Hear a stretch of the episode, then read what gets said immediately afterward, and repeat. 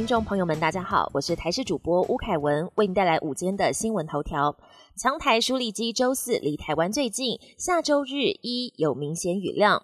强台梳理机周四离台湾最近，虽然不会直接影响台湾，但预计周四、周五台风外围云系将为东半部及北部山区带来降雨。另外，下周日、下周一将有一波来自华南的水汽移入台湾。气象局表示，到时候北部地区还有中南部山区会有较明显的降雨量。王国才接任交通部长，以台铁改革为重，局长人选一个月内公布。台铁泰鲁格号列车事故后，林佳龙请辞交通部长，行政院宣布由交通部政次王国才接任。交通部今天上午举行交接典礼，王国才表示，他会以台铁改革作为任内最重要推动事项。至于各界瞩目的台铁局长人选，一个月内就会公布。王国才有万能工具人之称，历经三任交通部长，上任后首要三件事将盘点台铁能量。改善台铁的工程面弱点，四月底之前盘整台铁的所有工地，在一百天内完成改善，以及尽速处理有关罹难者、受伤者善后照顾，降低家属困扰。CIA 公布二零二一生育率，两百多国，台湾倒数第一。全球都存在少子化问题，但我国内政部今年初才公布，二零二零年台湾出生人口数创新低，且首度呈现负成长，死亡人口数甚至超越出生人口数。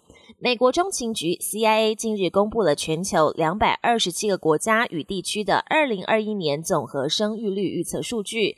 生育率吊车尾的国家都在亚洲，在两百二十七个地区中，五名吊车尾分别是香港、澳门、新加坡、南韩，而台湾是最后一名。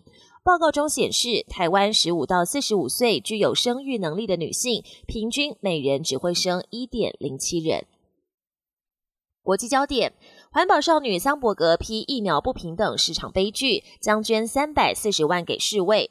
新冠疫情延烧一年多，许多国家疫情反扑。过去一周，全球总共新增超过五百二十万例确诊，创下疫情爆发以来单周最高纪录。此外，疫苗分配不均也让全球疫情降温速度缓慢。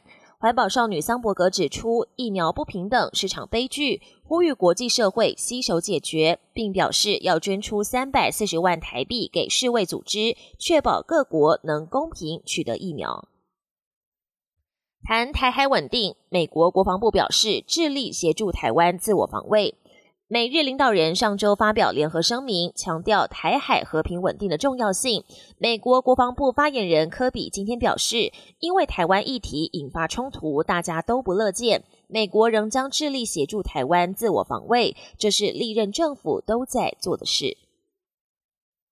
完成壮举，火星直升机创新号首飞成功。火星探测车毅力号搭载的火星直升机创新号创下太空探索新创举，完成人类史上第一次在其他星球进行动力飞行。